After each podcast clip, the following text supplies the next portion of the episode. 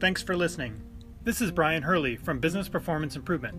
The podcast Lean Six Sigma Bursts are short lessons, comments, Q&A, and insights. If you have a question, send your question through the Anchor app, and we might feature you on a future episode. Or contact me at biz-pi.com. I have a question, Brian. Okay. When you were talking about batch versus single piece flow, you talked about the system and the concept that the thinking that if I go fast, then the overall system will run faster, but that that's not necessarily true. Can you give an example of when people thought, you know, if I go fast, it'll go faster and it didn't work and what does what did end up working? The main one is like uh, if I go in and I want to process some documents. Let's say my job is to go in and approve expenses that come through, and I have to sign off or approve these expense reports. Mm-hmm. And maybe it takes me what I feel like is a burden to go in there and log into the system and click around to get to the reports I'm supposed to review. And then I got to open each one up and look at it and then I approve it. Right. It mm-hmm. feels like that effort up front takes a long time. And so I don't want to do that as often. And usually that's why people will batch is they think that the setup time to get in and do the work is so long that they don't want to waste that time on just one. So they wait till it piles up to two or three or five or 10. But when you actually go in and time people on that and they see that when they start doing in batches, sometimes they get confused of which one they're on and they click on one and said, oh, I already reviewed that one. Or they go in and they get confused and said, I copied one down and uh, copied the file down, but now I stored it in the wrong spot. And I thought it was the other one and I accidentally approved that one and that's not the one I wanted to approve. So when we do batching, we also get more things that we're trying to juggle. Gotcha. And so, and so then I end up touching more those items multiple times than if I just went in, did that one, closed it out, and finished it. And what the what it will do is it'll force you to say, why does it take me so long to log into that system? Why can't I get a shortcut or maybe I can find a little trick to navigate exactly to where I want to?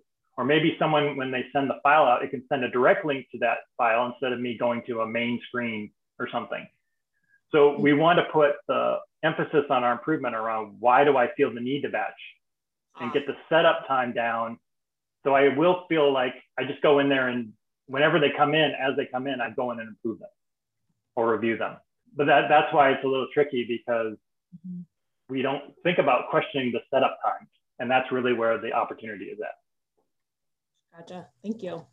I just finished reading a book called uh, Triumph of Classical Management over Lean Management. And I was just wondering what your thoughts are as far as uh, uh, management systems being a barrier to lean.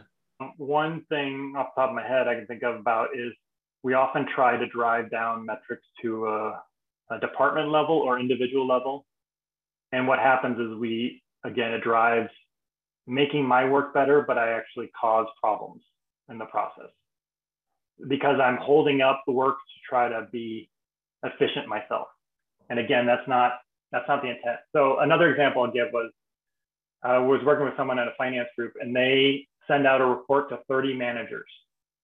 And I, I said, do you know, when I was talking to the managers, they all go into your report and then they create pivot tables on each of that. So you have 30 man, let's say not all of them were doing it. Like 15 of the managers were going in and creating a pivot table off of your raw data that you sent out.